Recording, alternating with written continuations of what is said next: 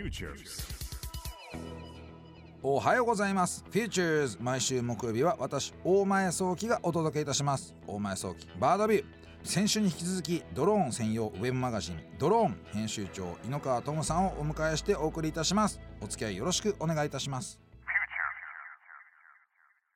改めまして Futures 木曜日大前早期バードビュー大前早期です。今週もですね先週に引き続きましてドローン専門ウェブマガジンドローン編集長井ノ川智さんにお越しいただいておりますよろしくお願いいたしますよろしくお願いします。先週はですね、はいあのおいわゆるそのドローン重大ニュースというふうなところではこのね物流ドローンがねこうはい結構花開いてきたんじゃないのかというところがねこう最後の話題だったというところではありますけれどもはい。ちょっと先週の話題の中にもありましたがそのコロナがね今年は結構影響をねもう甚大にありましたよねとこれは井ノ川さんの生活も結構激変しそうですね。であのロボット界隈も激変し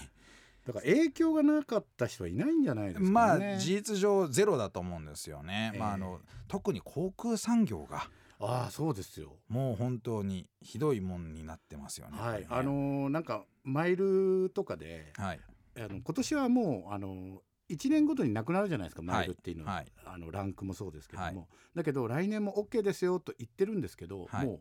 マイルとかを集めるのってあんまり意味がなくなってきたような気もしないでもないですそよね。うですね。いけないんだから。そうですね。あの行くことができなければいつにななってもねこうね不良債権化しちゃうんじゃないのかなんて思っちゃうんですけど。そうですよねいやあのね私も2019年ですかねあのかなりあのいろんなところに移動しましてその結果ですねあの初めて人生で初めてですねこう一番上のランクになったんですけど。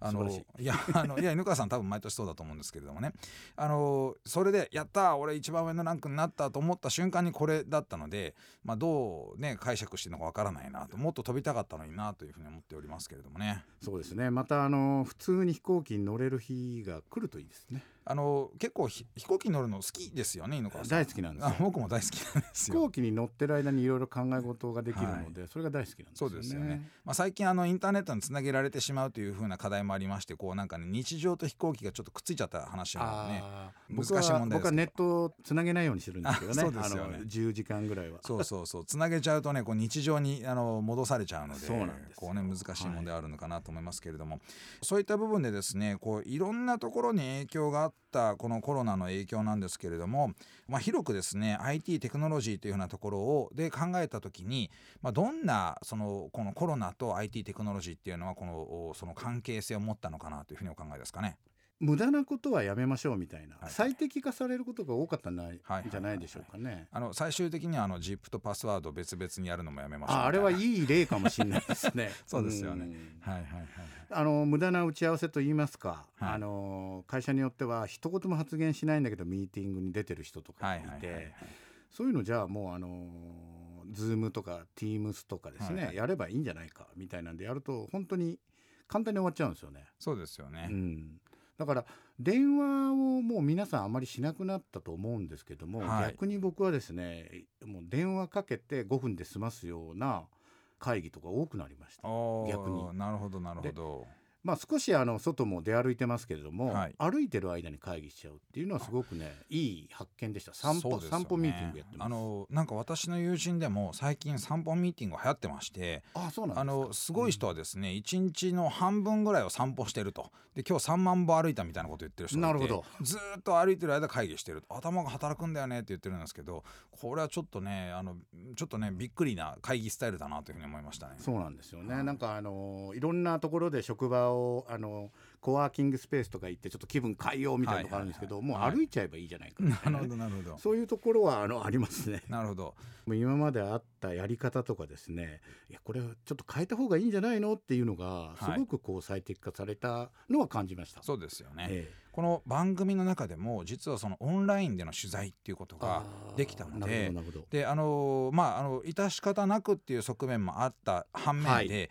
あの今までだったらしご出演いただけなかったちょっと遠くにいる方にもご出演いただけるってこともあってですね、はい。これまた新しいスタイルだったなというふうに思いましたね。そうですね。僕らもあの自分たちのメディアの中でラジオ番組とかもたまにやるんですけども、はい、その時もあの今回メインのパーソナリティの方が宮崎県にいて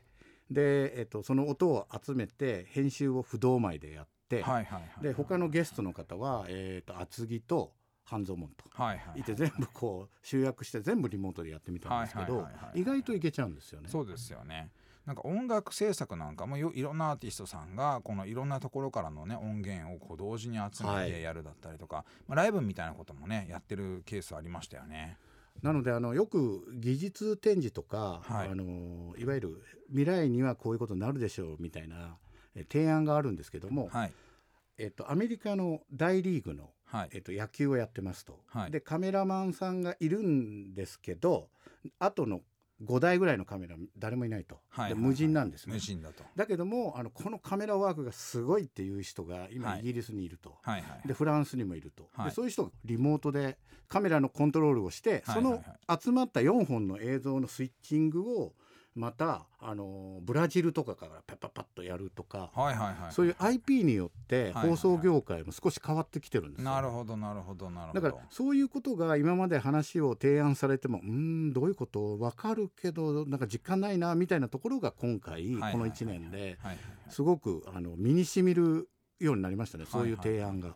その人の移動が制限されるけれども、はい、そのやっぱ特殊な能力を持ってる人に頼りたいってい。った時に、これがオンライン上で超えていけるというふうな時代になってきたということですよね。ね。これお医者さんもそうですよね。遠隔医療の中でそのカメラをこの見ながらその手術をするみたいなことこれはあの必要な迫られてこの技術がやっぱりその使われ始めているというのはありますからね。そういうところはなんか伸びていくんじゃないでしょうか、ね、はいそうですよね。えーあのそういった意味ではおそらくこの農業とかもねその分野になってくるのかななんてちょっとドローン分野の中でも最近思ったことがありましてね。何かというとやっぱその今まで割とその外国人の労働者に頼っているケースだったりとか、はいはい、労働力が結構必要だった農業に労働力がちょっとなくなってしまったと。日本国内だと、まあ、実はその、ね、ちょっとお休みしてるホテルの従業員とかが手伝ってくれるなんてこともあったりとかしたんですけれども、ね、この労働力不足をこのロボットとかドローンに置き換えて、相当効率化を図るってことができるっていうふうなケースも結構あったんですよね。そうですよね。同じことを1万回やるのはやっぱりロボットの方が得意ね。得意なんですよ得意なんです。よ、え。ー、あとそのねデータを収集してデータからその減農薬するだったりとか今まで全部やっていたものをやらなくてよくするだったりとか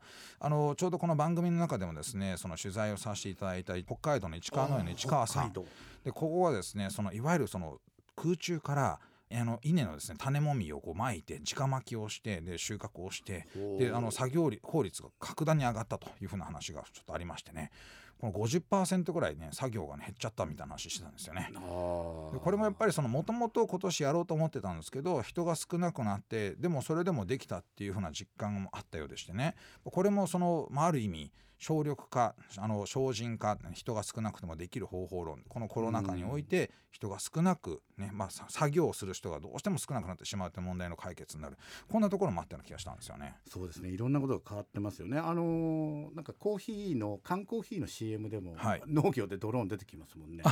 そうですね出てきます出てきます最近のね。そういうのを目の当たりにしていくと、はい、まあいろいろ一般化されていくんだろうなと思いますね。そうですよね。そうですよね。あのー、まあそんなところでですねその今年いろんなところでこの振り回されてきたそのコロナだと思うんですけれども、ね、はいあのそんな中でですねあのこのコロナによってあの来年2021年どうやって変わっていくのかなっていうふうに予想されていらっしゃいますか、はい、えっとですね僕あの具体的なトピックスで言うとですね、うん、この間あの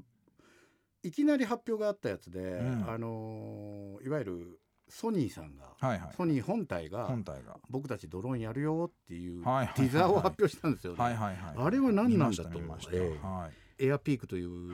ブランドの名のもとにですね、ソニー本体がドローンに取り組むということを今あの情報がないんでいろいろとですね、えーと、各方面から続いてるんですけどやっぱり情報がないという。だから春まで待ってくれと 言われたんですけどね。あのねいつもだったらこうねあのお会いしていろんなところのイベントでお会いしてそこからねこうこっそり情報収集する、ね、これができない今年は。だって相手の表情を見てあ、はい、バレたみたいなとか透けて見えるじゃないですか。はいそうですよね。そういうのは全くないんですよもうあの モニター越しだと。バーチャルだとねこのねあってのちょっとつかみにくいと。そうなんです。なるほどなるほど。なのでこうね今日はねあのびっくりのこのちょっとの実はこうなるかもしれないというトピックがちょっと少ないってことですよね。そうなんですよね、はい、ただあの我々も何かこういうことをしなきゃいけないということで、はい、普通のドメインではなくてピポットしてドローンをやってみようとかっていう人は増えるかもしれないですよ。それもあのいわゆる大手の企業さんがだと思うんですけどもねそこら辺はちょっと期待してます。なるほどなるほど。それがあのもちろん日本国内でいろいろ動きがあるんじゃないかなと思って、はいはいはい楽しみにしてるんですけどもね。そうですよね。国内は国内産っていう動きもねこれから活発になってくるというところもあるので、まあ、既存のいろんなメーカーさんがねこうそのパーツであったりとかドローンそのものであったりとかを出してくる可能性これは増えてきそうだなというふうに思いますよね。そうですね。あとはあのやっぱり自動車が、はい、あのガソリンとかがダメになって、はい、で EV カーで電気になった、はいはいはい、じゃあ飛ばしてみたら？ってことでやっぱり空飛ぶ車はやっぱ気になりますよ僕。そうですよね、えー、2020年のそのすごいニュースでいきますとやはりそのねイーハンがその商用利用を始めたっていうふうなニュースであったりとか、ね、中国イーハンが、はい、あとはそのジョビーアメリカジョビーがあのあれですよね。このトヨタからその大きな資本をねの得たりとか。あとは細かい話で言うとオランダだとなんか、はい、あの走れる空飛ぶ車が公道を走れるようになったんですよね。まあオランダ狭いけどなみたいなところもあるんですけども、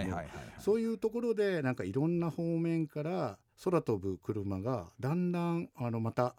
遠いものじゃなくなってきたっていうのはすごく感じててそうですよね。2021はなんとかこう面白いことがあったらいいなと思ってるんですけど、ね。はい、そうですよ。2020年はですね日本にとってとてもこのなんていうんですかねこう重要なあの節目の年になった空飛ぶ車で。何かと言いますと、ね、スカイドライブ日本のその国産ドローンがですね人を乗せて初めて有人飛行したというのが2020年ですからね。これ番組では何度か言ってますけど2020年に日本では人を乗せてドローンが空飛んだんだよっていうことはねこれはみんな覚えておいてほしい。教科書に載ります、ね、教科書に載る。そうなんです。その通りなんですよ、えこれねスカイドライブもねあのやっぱり今回その39億の調達をして、はい、であの本気であの今ねやっぱ開発進めてますからね。将来2人乗りのですね地上を走行しているところからその空に向けてこう発し、まあ、あのねこう空に行ける、はい、あの空中を空飛ぶ車としてね行けるようになるみたいなそういう構想でやってますからね。そうですよね。身近になってあのテレビ番組とかであのパトカーとかがね走ってて、向こうに逃げたぞっつって急に空飛んで っていうこともあるんでしょう、ね、まああるでしょうね。あのまああの犬川さんと私が生きてる間には見えるんじゃないのかなと。一回ぐらい乗りたいですけど、ね。一回ぐらい乗りたいですよね。はい。はい、なんなら買いたいなと思ってますけど。さすが。いややっぱりあの先ほど話出てたように、はい、あの今の飛行機のあの業界だったりとか、車の業界がやっぱりピポッとするんじゃないかなと僕は予想してるんですよね。今あの日本国内でもねあのアナさんとか JAL さんが割とその空のねこの物の移動そのカーゴドローンのエリアでは結構頑張ってるんですよね。そうですよね。なんかあの JAL さんなんかもあのドローンのあの教習をあの今までのナレッジを飛行機で貯めたナレッジをドローンの方に行かせませんか？みたいなんでこう。ラーニングするあのコースとか作りましたよね。そうですよね。そうですよね。各地でいろんなところでね、こう実証実験もやってたりとかするので、あのかなりね本気度が伺えるこの2社の動きになってきてるのかなと思いますけれども。そういう大きい企業さんが動き始めるとやはり皆さん追随してくるんで、なんかそうあの遠くない未来にそういうものが見えるんじゃないかなと思って楽しみですけど、ね、そうですよね。あの世界の動きを見ていても、例えばそのねアマゾンなんかも、そのグーグルなんかもあのそういったそのちょっとね大型のドローンで物が運べるようなものももう間もなく2021年に本格稼働だというふうな話も出てきてますからね。ですよね。はい、なんかあのデモビデオでアマゾンとか大きい飛行艇から、はい、あのはあのちっちゃいちっちゃいドローンがね。ブヤーンと出て配送するっていうデモ映像が上がってましたもんね。はい、あれはですねあの日本のあのえんあのあれですよ。このクリエイターが作ったねあのフェイクニュースだったんですよ。あそうなんです、ね、そうなんあれデモビデオじゃない、ね、違うんですね。これ犬川さんも騙されちゃったけど。まああのただあのエビデンスが取れてなかったんで 僕はニュース扱いにはしてないですけど、ね、そうそうそうそう、ね、そうなんです、えー、まあでもあれはねみんな見てこんなアマゾンこんなことやるんだと思ってびっくりしたんですよね。ただあのなんていうんですかね SF の世界とか、はい、そういうあのものってちょっと将来現実化することが多いですよね。だからそういう絵は本当になるかもしれない、ね、そうですよ。なので、うん、あのね本当に車の形をしたそのね空飛ぶ乗り物に憧れているなぜ人類がねそういうものを作ろうかって言ったらいろんな映画でそれ出てくるからじゃないですか。ね。ねスター・ウォーズでも出てくるし、はい、やっぱそれを目指してねこうなんとかしてこうそういうものを作っていこうというふうに思ってるわけですよね。そうなんですよね。はい。まあ私もその夢にねこうねこうかけてる一人ですけれどもあのまあね私が生きてるうちには必ず空を飛ぶねこう乗り物自分が買った、まあ、もしくは所有してなくてもいいんですけれども自分がこう行きたいそのね、うん、自分の目的で行きたい場所に行くその空飛ぶ乗り物にねこう乗れたらいいなと思うんですけどね。ね。はい。じゃあですねこうその今年の振り返り、まあ、来年のその状況どうなのっていうところのいろいろとねこうやってきたわけですけれどもあのぜひですね、えー、来年に向けてこう井ノ川さんがチャレンジしていこうというふうなところがもしあればそこら辺の話を聞きたいなと思いますがいかがでしょうか？やはりあの先ほどと全く続きなんですけど空飛ぶ車は、ね、本当にあの現実味を帯びてきたなと思っていてどこにも移動できないんだけど、はい、あの思いは移動しまくってるので なるほど。このあのコロナ禍が明ければ、はい、なんかそういう動きにあの自分も身をこう投じていきたいなと思ってますね。なるほどなるほど、えーじゃああの2021年はそれをまたオンラインで取材をしながら、はい、どこかではこうオフラインでこう取材ができる日を待とうかなと。そうですね。できるだけこっそりオフラインで取材に行きたいところではあるんですけど、ね。はい、なるほどなるほど、えー、まあ私もねこのオフラインで取材行くの好きなので、えー、なるべくだったらねそういうふうになっていったら嬉しいなと思いますよね。はい。はい。ぜひ、えー、そういったあ世界にねこうまたあなっていけるように祈りながらそうですね。まあ、まあ、あのステイステイホームね安全をまずは確保しながら年末を迎えたいと。そうですね。でまた来年あのいいお話ができればいいなと思います。そうですよね、はい、ぜひお願いします。今日はありがとうございました。はいありがとうございましたお送りしてまいりました Futures on My s o k バーダビューいかがでしたでしょうか、えー、今回はですね前回に引き続き毎年毎年ねこの3回目になりますけれどもその出演いただいております井ノ川さんにお越しいただいて、えー、2020年のそのね、えー、コロナ禍におけるこのドローンまたはね IT のがどうだったのかという話これねやっぱね刺激的なね話ができたなと思いますしまた2021年ねいろんなあの注目の中でこの空飛ぶ車へ注目していただくというようなとこありましたのでこの番組の中ででもね引き続き、えー、来年も空飛ぶ車のことについてまたねこう発信していきたいなというふうに思いました。さて番組のメッセージをお待ちしております。OD にある番組 Futures のメールフォームからお送りください。OD では番組情報のほか音声ポッドキャスティングも配信しております。また音声ポッドキャスティングは Spotify でも配信しています。Futures 大前早期バーダビューで検索してみてください。番組 Facebook ページでも情報発信をしております。Futures 大前早期バーダビュー。私とはまた来週お会いしましょう。